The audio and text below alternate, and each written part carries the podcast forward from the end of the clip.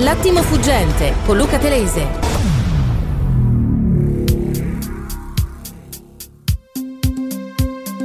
E diamola una buona notizia che ci arriva dall'economia reale.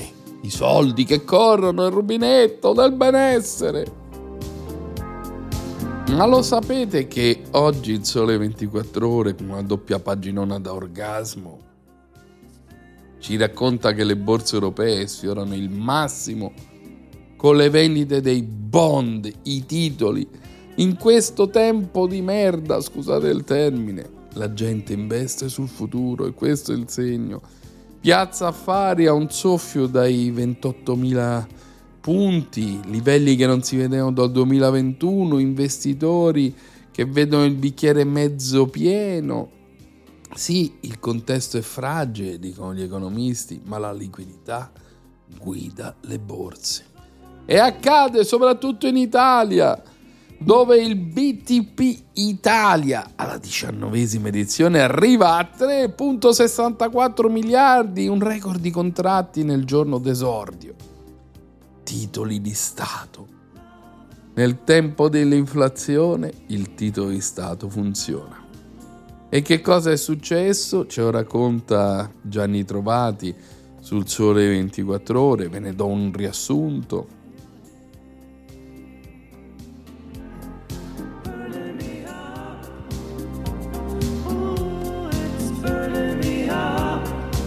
La radiografia della prima giornata mostra due fenomeni. Il titolo di Stato, complice di tutto l'aggancio a un'inflazione che domina ancora la scena, continua a veder crescere l'interesse di tutti i risparmiatori, nonostante il poco tempo trascorso dall'ultima emissione nel novembre scorso. Rispetto alla volta scorsa, 3,64 miliardi raccolti solo ieri rappresentano un balzo, pensate, su un'ottima prestazione, un balzo in avanti di un altro 14% nella sola prima giornata di offerta. Il risultato di ieri è più brillante persino della prima emissione del 2022 a giugno che arrivò a 3,4 miliardi. Ma è la platea dei sottoscrittori a allargarsi a ritmi particolarmente intensi. 132.344 persone ieri hanno comprato questo titolo e sono il 28,4% in più rispetto a novembre e il 49,4% in più rispetto al 2022. Quindi, signori, anche in tempi bui, o forse soprattutto in tempi bui, i titoli ci dicono che la speranza non è finita. La speranza è il domani, quello che muove il mondo, quello che muove l'economia.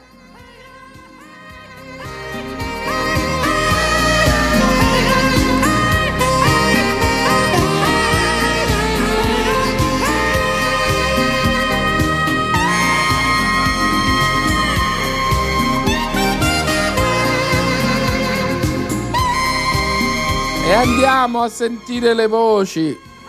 Che Nicola Compagnone ha lavorato tutta la notte per voi.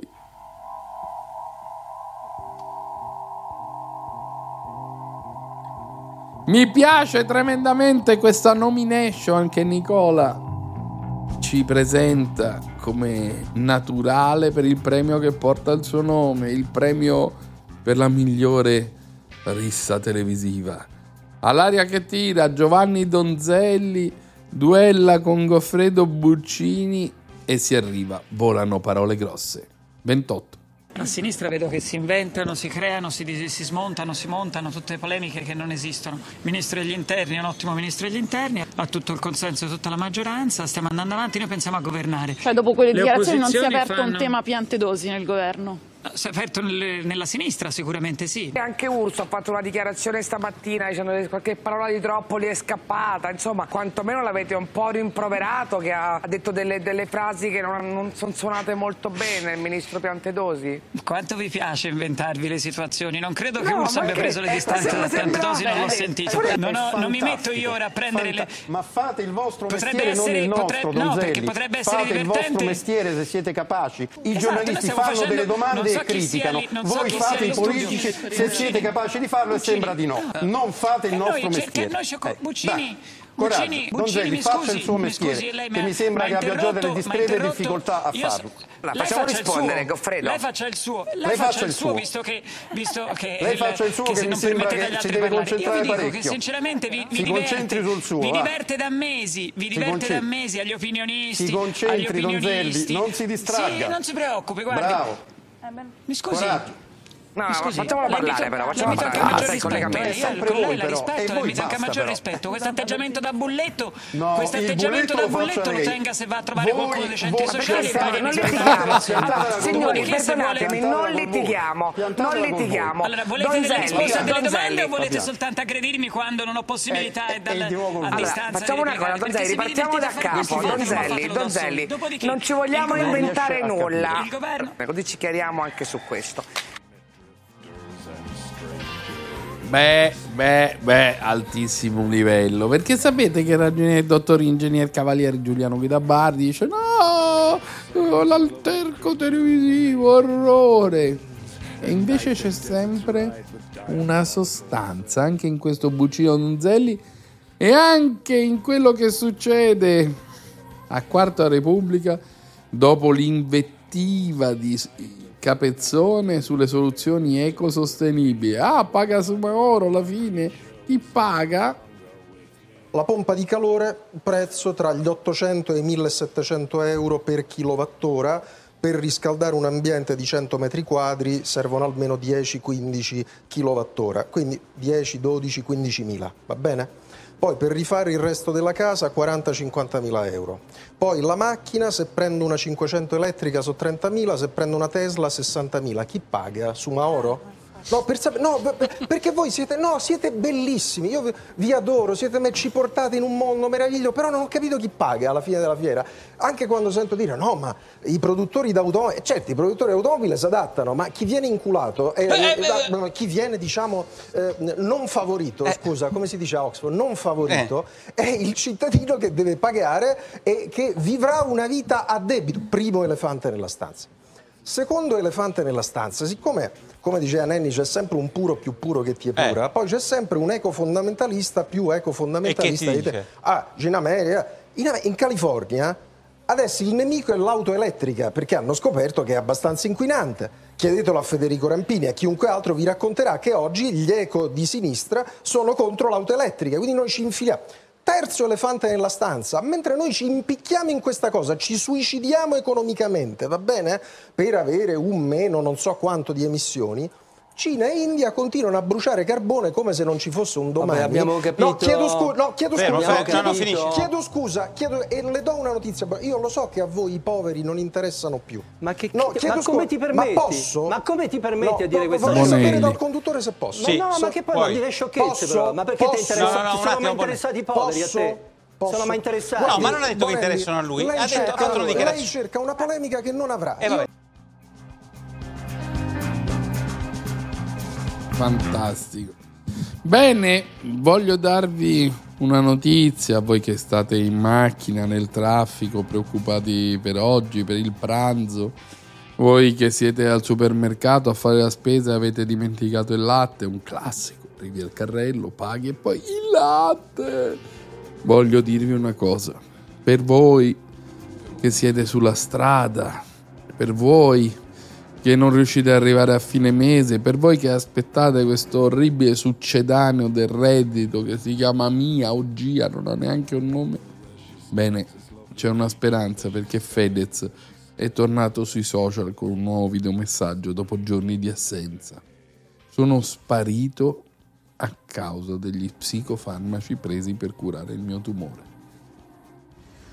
Ciao a tutti, eccomi qua dopo una lunga lunga assenza, un periodo in cui non mi avete visto propriamente in forma e eccomi qua a raccontarvi un po' quello che è successo. Anzitutto ci tengo a ringraziarvi per i messaggi di vicinanza che mi avete mandato, eh, grazie davvero. E in seconda istanza ci tengo a raccontarvi quello che è successo perché escono quotidianamente notizie su me e la mia famiglia che non sono corrispondenti al vero e è giusto insomma che, che vi racconti io quello che, che è successo. Da dove partire? Purtroppo devo partire da un po' indietro, ovvero da quando mi è stato diagnosticato il tumore al pancreas. E per quanto privilegiato possa essere, è stato un evento molto traumatico e mh, solo oggi ho realizzato di quanto non mi sia preso cura della mia salute mentale eh, rispetto a questo evento e mi sia affidato solo a psicofarmaci eh, che, mm, che, ho, che, ho, cambiato nel corso dei mesi fino diciamo, a trovarne uno che proprio non era indicato a me. ecco. Da gennaio ho, mi è stato prescritto questo psicofarmaco, questo antidepressivo molto forte che eh, mi ha mm, mi ha, mi ha cambiato molto, eh, mi ha agitato tanto e mi ha dato anche degli effetti collaterali dal punto di vista fisico molto forti, fino al punto di provocarmi dei tic nervosi alla bocca e da impedirmi di parlare in maniera, in maniera libera. Avendo questo farmaco, avendomi dato degli effetti collaterali molto forti, ehm, l'ho dovuto sospendere senza scalarlo. E per chi non ha dimestichezza con i psicofarmaci solitamente non si fa questa cosa a meno che non ci siano dei rischi importanti. Io correvo dei rischi importanti e quindi ho dovuto sospenderlo in maniera repentina. E mi ha provocato una cosa che si chiama effetto rebound eh, che è una cosa che non auguro a nessuno e vi spiego cos'è oltre a, mm, diciamo, a darmi un annebbiamento importantissimo a livello cognitivo, mi ha dato dei forti spasmi muscolari alle gambe che mi hanno impedito per diversi giorni di camminare, eh, delle sensazioni di vertigini molto forti, mal di testa incredibili, nausea forte, ho perso praticamente 5 kg in 4 giorni, e, insomma non, non una bella cosa. E Sentiamo il secondo round, poi vi dirò che cosa ne penso. Eh, che mi ha impedito di svolgere il mio lavoro, eh, motivo per il quale non sono potuto essere presente alla presentazione di LOL, eh, non, potuto, non, ho potuto presenziare al processo per la strage di Corinaldo, insomma di diverse, diverse cose. Ad oggi non sono propriamente al 100%, nel senso che le vertigini, ho ancora un po' di vertigini, ho ancora un po' di scalmane, di, di sudorazioni pazze, però giorno dopo giorno mi miglioro, ecco. E, basta, adesso devo elaborare quello che vi devo dire. Per quanto eh, questo periodo sia stato parecchio infelice, mi ha, mi ha fatto capire tante cose eh, di come ce la faccio. Dicevo, questo periodo mi ha fatto capire quanto io voglia focalizzarmi sulla mia salute mentale e soprattutto quanto voglia focalizzarmi sulla mia famiglia e su, su mia moglie che in questo periodo ne sono state dette di, di tutte, di ogni su di lei e, ed è l'unica persona che mi è stata a fianco in questo periodo e mi spiace che abbia dovuto subire una tempesta di merda mediatica totalmente in, immeritata.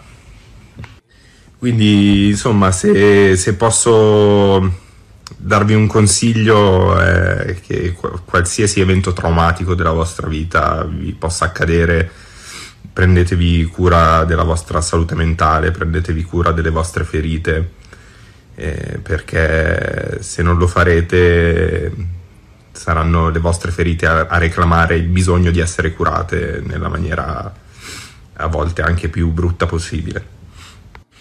E niente, basta, questo è quanto. Questo era il riassunto dei miei due, due mesi di merda. E, um, ci tenevo a ringraziare nuovamente mia moglie perché ha dovuto badare a una famiglia intera a me eh, in questo periodo e non è per niente scontato sono, sono, veramente un uomo, un uomo fortunato buona serata a tutti e un bacione piccolo addendum, eh, prendersi cura della salute mentale cosa, cosa, significherà per me nei prossimi mesi? Affrontare tutti gli eventi traumatici della mia vita nella maniera più complessa, più in salita e forse più dolorosa, ovvero quella della terapia, senza cercare scorciatoie come ho cercato di fare in, in questi mesi. Ecco, non cercate scorciatoie perché possono farvi male. Ecco. C'è già arrivato un WhatsApp su questo sconvolgente Fedez, sentiamolo. Buongiorno Terese. Non oso immaginare la gente in coda in tangenziale, tipo adesso che sono in Palmanova, che stanno andando a lavorare, cosa possa pensare di, di quello che ha detto questo signore, che tra l'altro a me piace pure, simpatico. Però siete dei grandi, veramente. Riuscite a sintetizzare in un'oretta che ci metto più o meno da dove abito, dove lavoro tutte le mattine, 10-15 ore di mass media e questo è grandioso. Ciao, buona giornata a tutti, Maurizio Milano. Ti ringrazio eh, per eh, l'elogio sulla sintesi. Anch'io sono stupito della sintesi e devo dirvi che questa sintesi così estrema oggi mi porta a chiedermi su Fedez ma è giusto che tu esponi tutta la tua vita? Cioè, da un lato è un calvario in diretta, dall'altro è un rinnovarsi del dolore, non lo so. È una domanda che mi faccio e non ha risposta. Cruciani a Quarto Repubblica se la prende con la manifestazione di Firenze a favore dei due studenti presi a calci. Un'operazione di sciacallaggio politico su un fatto di cronaca. Eh, un fatto di cronaca che naturalmente avrà dei risvolti che vedremo, con delle persone, con quel frammento di video che abbiamo visto di alcuni ragazzi, di un ragazzo picchiato per terra, ehm, ci sono delle immagini prima, ci sono delle immagini dopo, è un fatto di cronaca che appartiene a una scuola di Firenze, non è l'Italia, non è nemmeno Firenze, non esiste il pericolo di squadracce fasciste in giro per Firenze, non esiste il pericolo di squadracce fasciste da nessuna parte in Italia. Se parliamo di squadracce fasciste nel modo in cui intendono naturalmente i signori che hanno organizzato la manifestazione di Firenze, che è un'operazione di speculazione politica bella e buona, legittima naturalmente come tutte le operazioni di speculazione politica e di sciacallaggio politico su un fatto di cronaca che ancora non ha e... i suoi risvolti. È fantastico! Cioè per Cruciani non, è, non esiste niente meraviglioso. Il mio amico Cruciani, avete presente perché lo avete sentito perché l'ho mandato? Perché io penso esattamente il contrario. Voglio sentire anche un altro che spesso è distante a me, Nicola Porro e la sua zuppa sul reddito di cittadinanza di cui tanto abbiamo parlato oggi. Il tema principale oggi dei giornali, almeno a leggere il Corriere della Sera, è questo cambiamento che ci sarebbe secondo un decreto che sta approvando il governo del reddito di cittadinanza. La cosa che non conta è il cambio di nome, si chiamerà MIA, eh, chi se ne frega, RDC MIA ovviamente non è quello che c'entra, allora cambierà il reddito di cittadinanza e la cosa fondamentale che cambierà sul reddito di cittadinanza saranno 500 euro, e vabbè, ma il punto, quindi inferiore a quello precedente, ma il punto fondamentale è che eh, per coloro che sono occupabili, non, eh, quindi sono nella condizione di potersi trovare un eh, posto di lavoro, e su questo vedrete che ci sarà comunque una definizione che porterà a qualche eh, battaglia, beh, insomma il, l'assegno scende a 375 euro. io sono ancora convinto della posizione, diciamo, molto radicale eh, dell'imposta negativa sul reddito, cioè quella che secondo me deve essere pensata per un paese liberale, cioè che eh, gli under 30, ad esempio, si scelga una, ehm, come posso dire, un'età eh, eh, così come la maggiore età è a 18, magari uno a 18 è ancora immaturo, lo è invece è maturo a, 18, a 17, però si sceglie un'età e sotto quell'età l'idea che si debba dare a una persona che nel pieno delle sue facoltà è non occupabile, in ogni caso un reddito di cittadinanza è una cosa eh, da folli. In questo caso mi sembra di aver letto sui giornali che la fascia di età non c'è, non ci sia Ma meno male Nicola, tu sei cresciuto sulla fetta imburrata della vita, lo sappiamo. È bellissimo che tu non prenda neanche in considerazione l'idea che un ragazzo a 19 a 20 anni che viene da una famiglia povera e che vuole andare a studiare magari a Milano, a Bologna, possa avere bisogno di un supporto senza doversi prostituire di giorno, di notte, senza doversi spezzare la schiena, magari dovendo conquistare il reddito di cittadinanza che non ha ottenuto perché non ha una bella eredità, no? Di qualche dinastia di padre che regala al figlio broccolone una rendita per la vita. Scusa Nicola, se stiamo con questi ragazzi e si spezzano la schiena e non con i figli smidollati di generazioni inette che vivono di rendita. E vai! E vai! Siamo arrivati alle 8.30 in questa radio libera di informare ed è giunto il momento di fare l'ultima pausa e di tornare subito dopo con il nostro ospite di oggi. L'attimo fuggente. L'attimo fuggente. L'attimo fuggente con Luca Telese ritorna tra poco.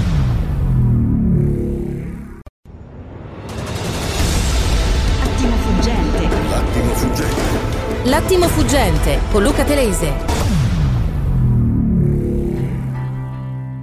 Allora è tra di noi uno dei giornalisti economici più autorevoli d'Italia, uno dei pochi che possa aiutarci a capire davvero che cosa sta accadendo intorno al reddito di cittadinanza che diventa mia o gia, che cambia anche se ancora non è chiaro come e perché. Buongiorno a Federico Fubini del Corriere della Sera. Buongiorno. Mi sentite? Ah, ecco, adesso sì, il, la- il primo... Il primo Ah, ok, no. Eccoci, buongiorno. Buongiorno a tutti. Allora, che cosa hai capito di quello che sta accadendo? Perché sembra un po' un cantiere lavori in corso, con questa tattica che il governo ha rivelato anche su altri temi, che inizia il cambiamento, escono notizie sui giornali, però un po' comune a diversi governi, poi si vedono le reazioni e si aggiusta il tiro in corsa. Ma cosa hai capito della sostanza di questa riforma? Ma allora, ehm, il governo aveva detto fin dalla legge di bilancio che avrebbe eh, cercato di restringere il campo eh, del reddito di cittadinanza alle persone che sono in grado di lavorare, dunque c'è sicuramente tempo eh, in cui il reddito di cittadinanza o come si chiama adesso si chiamerà in futuro e eh, Eh, l'audio anche va e l'accesso viene, puoi avvicinarti magari alla finestra o provo qualcosa? avvicinarmi a una finestra. Allora, Vai, vediamo un scusaci. attimo, così va meglio? Sì, molto meglio. Ok, e sicuramente eh, c'è una stretta su eh, coloro che possono lavorare, eh, sia eh, in termini di quanto tempo potranno avere il sussidio, eh, sia nei requisiti. Per esempio, eh, a- dopo un'offerta di lavoro anche di una provincia adiacente alla propria, dunque non solo nella propria provincia, si perde il reddito e questo dovrebbe spingere le persone a eh, lavorare. E fin qui, diciamo, e c'è un'altra caratteristica che mh, forse potrebbe funzionare, cioè coinvolgere di più le agenzie private eh, nel collocare queste persone, perché sappiamo bene che eh, i, reddi- il, um, i centri per l'impiego pubblici in molte regioni Non funzionano sono- non funzionano, esatto. Dunque, queste cose sono quelle che ci si poteva aspettare e che potrebbero mh, anche in un momento in cui eh, la manodopera scarseggia in molte parti d'Italia, potrebbero aiutare a rimettere tante persone al lavoro. La parte che secondo me è da guardare con molta attenzione perché può essere mh, potenzialmente la parte problematica è quella in cui eh, potrebbe esserci una stretta sul reddito di cittadinanza nelle famiglie dove non ci sono persone mh, che possono lavorare. Perché anche qui eh, sembra di capire che potrebbe esserci una stretta di quella componente del reddito che va a coprire parte del costo dell'affitto di casa e potrebbe esserci una stretta su quante volte si può rinnovare il sussidio. Allora, se questo fosse il caso, sicuramente eh, questo potrebbe essere problematico perché mh, se stiamo parlando di famiglie dove non ci sono persone che possono lavorare, eh, famiglie in condizioni di povertà a cui il sussidio viene ridotto, questo va visto bene. Direi Spero di che sì. mi sentiate. Eh, sì, sì, ti sento bene e aggiungo anche un'altra cosa, cioè c'è una specie di gioco dialettico, no? Definire occupabile una persona che è in grado di lavorare è sicuramente giusto, ma distinguere fra occupabile e inoccupabile in base allo stato di famiglia, cioè se è un figlio a carico o no, è una cosa di cui si capisce il senso, ma è puramente priva di logica, perché non è che io sono più o meno occupabile se ho un figlio. Allora dimmi che mi dai un sussidio se ho un figlio, non dirmi che sono occupabile perché magari sono single o perché magari non ho figli a carico. Ecco, c'è sempre un elemento di ambiguità nelle leggi italiane che magari con le migliori intenzioni produce dei grossi errori. Guarda Luca, questo va visto molto bene nel dettaglio perché eh, intanto diciamo ci sarà una divisione, se capisco bene, famiglie dove c'è almeno una persona occupabile e famiglie dove non c'è nessuno che sia occupabile. Per quanto riguarda l'occupabilità, eh, se c'è un figlio o non c'è un figlio a carico minore, potrebbe anche diciamo, avere a che fare con eh, l'obbligo di la necessità di cure domestiche. No? Se c'è una persona, per esempio, eh, disabile in casa, c'è un figlio minore e sono famiglie monoparentali, queste sono cose. Io non me la sento di mh, come dire, fare un processo alle intenzioni su questo aspetto perché bisogna vedere il dettaglio della norma. Quello eh, che secondo me può aiutare è spingere più persone che possono lavorare ad andare a lavorare eh, in maniera ufficiale eh, invece che Ma in nero come spesso è successo. certo. Quello che è eh, dove secondo me bisogna stare molto con gli occhi aperti è se c'è una stretta sia alla durata del sussidio sia alla quantità, dunque all'ammontare del sussidio nelle famiglie dove non si può lavorare, perché quello andrebbe a aumentare direttamente la povertà. Dunque questo è, l'aspetto che va visto bene, ma lo vedremo quando la norma anche- sarà presentata.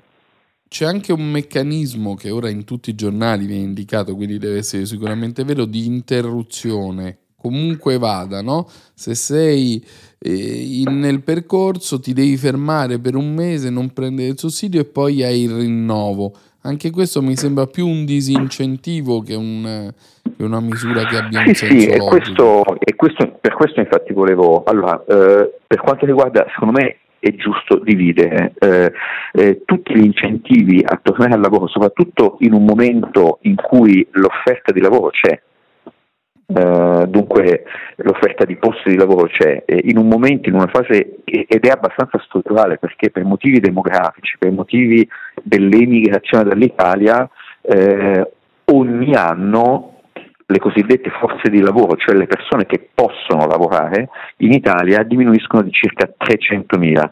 Eh, il Fondo monetario ha dei dati, fa vedere che dal 2017 al 2021 abbiamo perso un milione di potenziali lavoratori. Dunque è diciamo, stiamo andando in un mondo dove chi, chi vuole lavorare può lavorare. Non è più il mondo so, del 2012, del 2013 in cui magari c'erano tante persone che volevano lavorare e non trovavano. Questo è un mondo diverso dove ci sono molti più investimenti pubblici eh, con il PNRR e non solo, dunque è giusto spingere chi può lavorare ad andare a lavorare. Il punto è l'altro, cioè le aree di vera povertà. Cosa vogliamo fare? Vogliamo trovare anche là. Quello sarebbe, secondo me, ehm, molto sbagliato, molto sbagliato e andrebbe a acuire eh, le diseguaglianze nel nostro paese. E la voce di Federico Fubini a cui pongo un altro tema, no? Anche qui tutti i giornali, quindi sicuramente nella bozza ed è sicuramente vero, parlano della riduzione della platea dei beneficiari, ovvero di coloro che possono chiedere il reddito, da un ISE di 9.360 a uno di 7.200 euro. Ora è evidente a tutti che 9.000 euro di ISE non sono molto, è già una soglia bassa. Se scendi a 7.000 È ovvio che è una restrizione di coloro che hanno diritto, però l'ISE non va confuso con il reddito, quindi l'ISE è eh, sostanzialmente il reddito scremato di alcuni fattori, il possesso di immobili, possesso di macchina, quindi la platea verrebbe ristretta molto e si arriverebbe a un gradino più basso.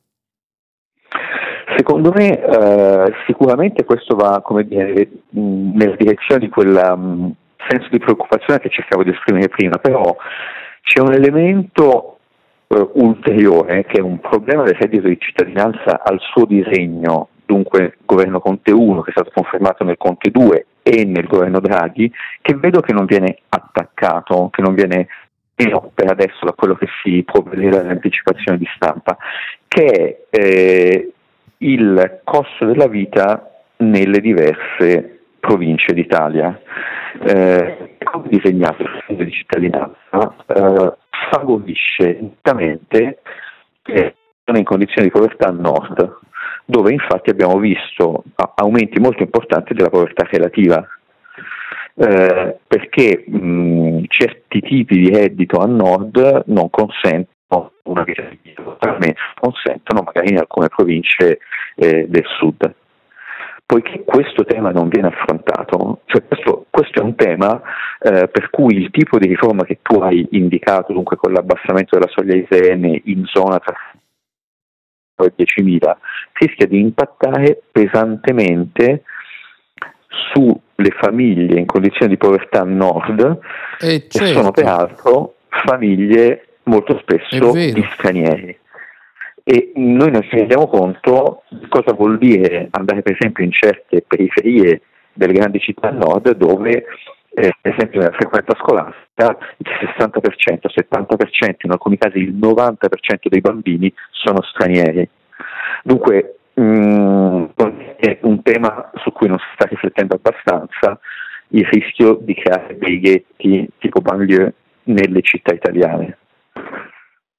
Molto importante. Senti Federico, tu sei anche un analista, diciamo, capace di leggere la fase come pochi. E come dobbiamo interpretare il fatto, che mi sembra una notizia positiva, che comunque l'asta eh, dei titoli di Stato oggi, ieri anzi si è andata a ruba eh, l'apertura del Sole 24 ore con un eh, incasso senza precedenti, cioè comunque è un segnale di fiducia nel futuro, comunque lo si guardi. Allora, eh, secondo me eh, in questo il governo mh, non sta giocando malissimo le sue carte e, eh, e c'è un elemento, ci sono elementi nuovi. Ora, mh, sarebbe un discorso molto troppo lungo per uno scambio via radio adesso, però certo. eh, bisogna, allora, bisogna, intanto prendere atto che questo annuncio di una profonda revisione del deficit a causa del super bonus e degli altri bonus casa con successivo um, diciamo, impatto anche sul debito che vedremo nei prossimi anni, non ha preoccupato i mercati, che vuol dire che nel complesso c'è un clima abbastanza di fiducia in generale sull'Italia e in questo momento in Europa. L'aumento dei tassi della BCE non ha di fatto aumentato lo spread, però c'è un tema, il bisogno di finanziamento dello Stato è molto alto, la BCE non sta più comprando, dunque cosa ha fatto il governo? Ha cercato di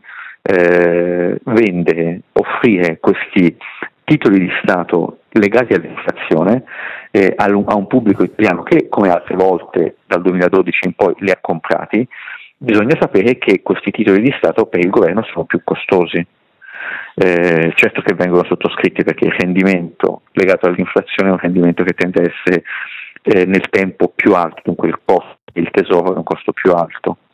Eh, e, e, però diciamo, questo riflette il fatto che quest'anno dobbiamo Pensa, rispetto alla sedicesima asta ci sono 23.000 sottoscrittori in più, non sono pochi, da 109 a 132. Sì, sì, no, ma c'è interesse certo perché le condizioni le condizioni tu dici costeranno un po' di più allo Stato, tu dici costeranno un po' di eh, più allo sì, Stato, però portano anche denaro. Un gettito. po' di più o di più? Sì, no, non portano gettito, portano prestiti. Portano sì. prestiti e riducono, eh, diciamo, netto, eh, netto aumentano il deficit perché aumentando gli interessi eh, aumentano il costo di finanziamento per lo Stato, dunque sono più costosi, come se uno si indebita a un tasso di interesse più alto. Questo è quello che sta succedendo. Eh, chiaramente offrendo un rendimento più alto, un, un, tasso di interesse più alto, per dirla in maniera impropria, ci sono più persone che sono disponibili a prestare. Questo è quello che sta succedendo. Però, detto questo, eh, sicuramente malgrado l'aumento dei tassi della BCE, malgrado la revisione in peggio dei conti pubblici, c'è una fiducia del mercato, che sia il mercato diciamo, dei piccoli risparmiatori, del mercato internazionale, eh, e questo è un fatto che probabilmente riflette anche la, eh, i segnali di chiarezza e anche di prudenza nella gestione dei conti che, che sono stati dati.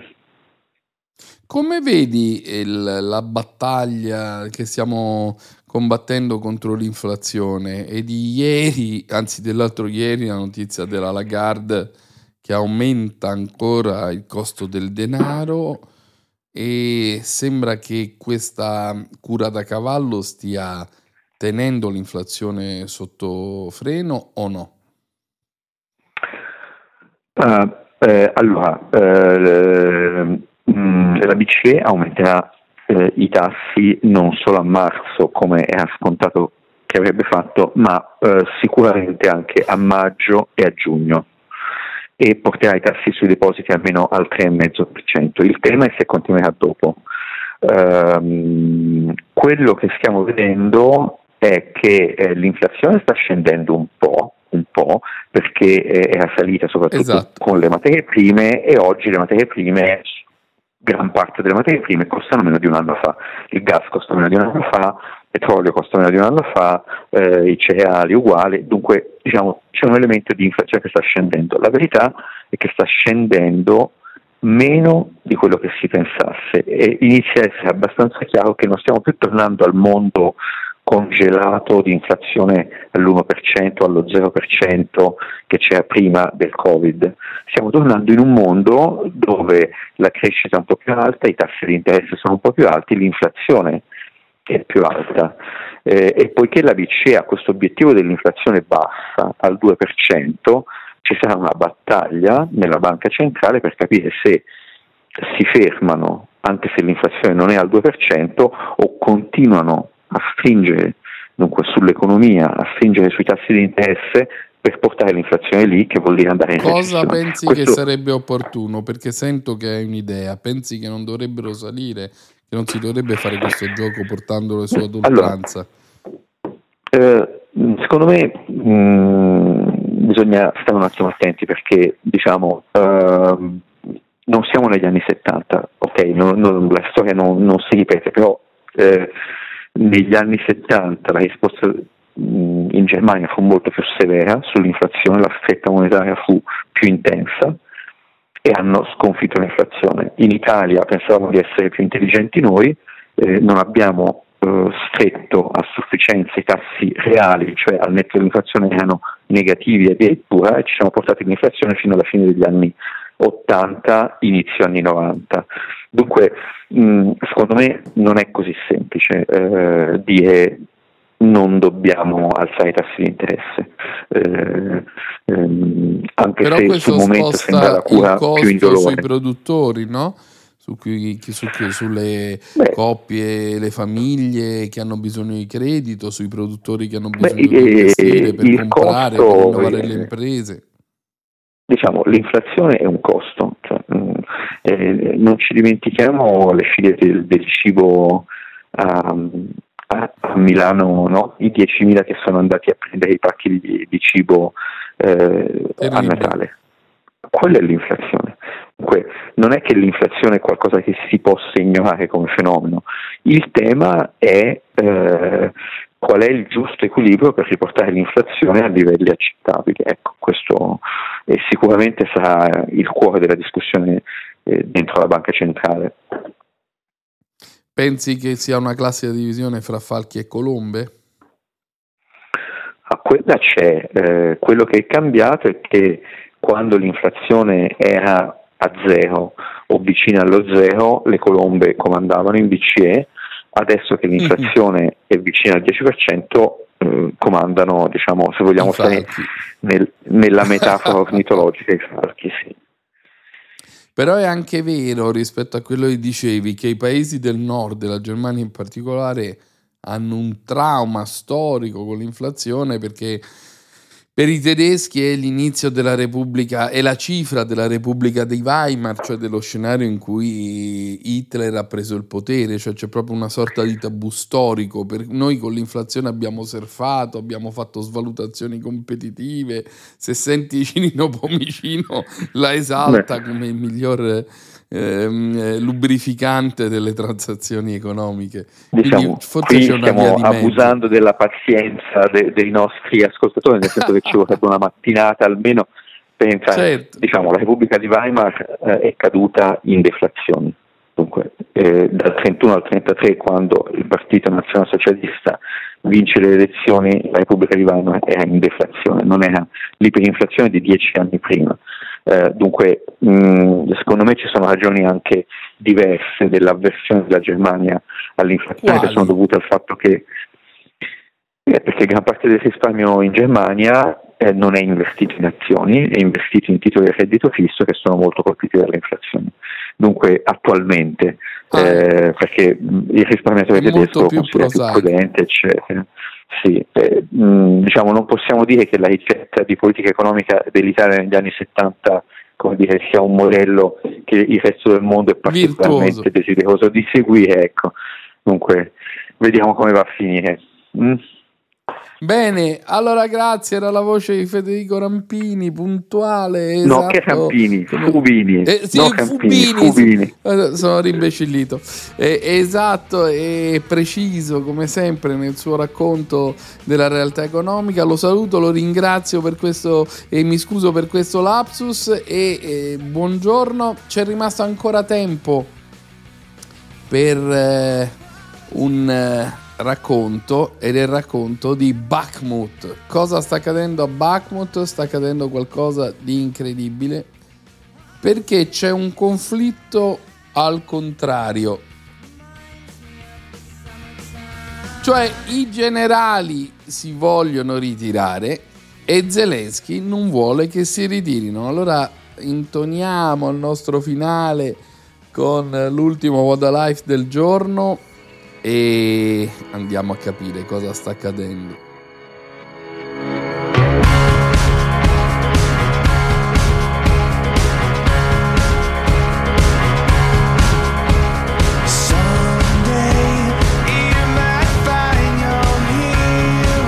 Ancora una volta il sole 24 ore, Roberto Buongiorni, inviato sul territorio di guerra, che racconta cosa accade in questo frammento di Ucraina così martoriato. Ritirarsi da Bakhmut? La risposta di Alexandre è secca e decisa. Assolutamente no. Un punto di vista personale, certo, lui non è né un generale né un ufficiale, è un soldato volontario, ma la sua reazione alla domanda se considera un'opzione accettabile il ritiro progressivo controllato delle truppe è probabilmente la stessa che avrebbero molti dei suoi commilitoni. La battaglia è infernale, è vero, ma nessuno di noi si arrenderà. Una posizione dunque, non una linea, ma l'atteggiamento possibilista che emerge dal governo di Kiev, nonostante le rassicurazioni espresse di voler mantenere le posizioni, che è un problema. È in contrasto con la cautela del Ministero della Difesa. Avvocato, padre di due figlie, 40 anni, originario di Kramatorsk, Alexander ha accettato di rispondere a alcune domande su quanto sta accadendo all'interno di questa città. Il fronte più caldo di tutta la guerra, quello in cui si combatte da sei mesi. È stata una sua decisione, non vuole ripensarci, racconta il Sole 24 Ore. Ha risposto per iscritto su un foglio, lo ha fotografato e poi l'ho affidato a qualcuno perché me lo inviasse. Combattiamo per ogni metro della nostra terra, la battaglia non si ferma mai. Stiamo difendendo la periferia nord-occidentale di Bakhmut, il nostro compito è respingere le forze russe. La sensazione confermata anche da questa testimonianza è che la capitolazione di questa città del Donbass, ormai ridotta in macerie, non sia affatto imminente, come invece ha dichiarato Yevgeny Prigozhin, il cosiddetto quoto di Putin, il fondatore e capo del gruppo di mercenari Wagner. La situazione è difficile, ma ancora sotto controllo. Ma Bakhmut è ormai definito il simbolo di questa guerra, il punto di attrito dove convergono le forze dei due eserciti, il ring scelto da Mosca e Kiev per misurare le rispettive forze. Non ha un valore strategico rilevante, dicono i militari. Conquistarla non significa avere la strada spianata verso città ben più importanti come Kramatorsk, ma le perdite umane sono state così alte su entrambi i fronti, quello russo ancora di più, che l'epilogo di questa battaglia avrà comunque ormai un impatto imprevedibile sul morale dei due eserciti e sull'opinione pubblica dei due paesi. Bakhmut sta diventando un argomento di pericolose divisioni in Russia come in Ucraina. Ormai è scontro aperto fra Prigozhin e il ministro della difesa Sergei Shoigu. Prigozhin, che solo tre giorni fa aveva annunciato di aver quasi completato l'accerchiamento della città, spingendosi a minacciare un ultimatum al presidente ucraino, andatevene. Ora non vede più la conquista di Bakhmut come una questione di pochi giorni, colpa a suo avviso del Cremlino in generale e del ministro della difesa in particolare, che non avrebbe inviato le armi necessarie richieste secondo i termini pattuiti. Potrebbe essere ordinaria burocrazia o tradimento, ha accusato Brigozzi, e il mistero si infittisce. Certamente meno teso, ma il clima che si respira a Kiev non è sereno. Il presidente Zelensky ha reso noto che l'ufficio di presidenza e i vertici dell'esercito si sono espressi a favore del proseguimento della difesa e del rafforzamento delle posizioni a Bakhmut, ma cominciano a correre voci che incomprensioni fra Zelensky e il capo delle forze armate stiano esplodendo. Il generale Valery Zaluzky, sulla tattica adottare a Bakhmut, sostiene, secondo Bild, che sia importante una ritirata strategica, mentre Zelensky, sfruttando il momento meno favorevole del previsto, si rifiuterebbe di avvallare qualunque operazione di ritirata. Eppure a Chasiv Yar si intravedono i segni di una possibile resa. All'ultimo checkpoint arrivano diverse auto civili che scaricano soldati. Le grandi buche nelle strade sono state ricoperte di mattoni, il modo da rendere meno lento un eventuale riposizionamento. C'è un movimento che non può non passare inosservato, d'altra parte il prezzo in vite umane finora pagato per difendere la città è stato altissimo. Vi sono notizie di due unità, di cui è detta di droni, che avrebbero ricevuto già l'ordine di andarsene. Probabilmente, risponde Alexander, intendi dire unità degli esploratori aerei Madiar? Sì, abbiamo ricevuto un ordine di trasferimento, ma non si tratta di una vera e propria ritirata. Un'altra unità prende il suo posto, si tratta di rotazione. Attualmente diversi battaglioni stanno dando il cambio, alcuni si riposano per riprendersi, altri invece continuano a difendere. Ebbene, in una guerra, conclude il Sole, dove tutto è propaganda, è molto difficile avere un'idea precisa su ciò che sta veramente accadendo dove si combatte. I russi rivendicano di essere già all'interno della città. Non ci sono truppe nemiche nel centro, puntualizza l'avvocato combattente. Bakhmut è diventata una zona grigia. A volte ci sono combattimenti fra piccole unità, altre volte riprendono i tiri in mortaio e di artiglieria. Comunque, ceceni non ne vediamo. Loro sono buoni solo per una cosa, i video di TikTok. È incredibile! È incredibile! Non si riesce a avere una verità su questa guerra. L'avremo solo quando uno dei due contendenti lascerà il campo o pianterà la sua bandiera. Ciao, ci vediamo domani, ci sentiamo, vai!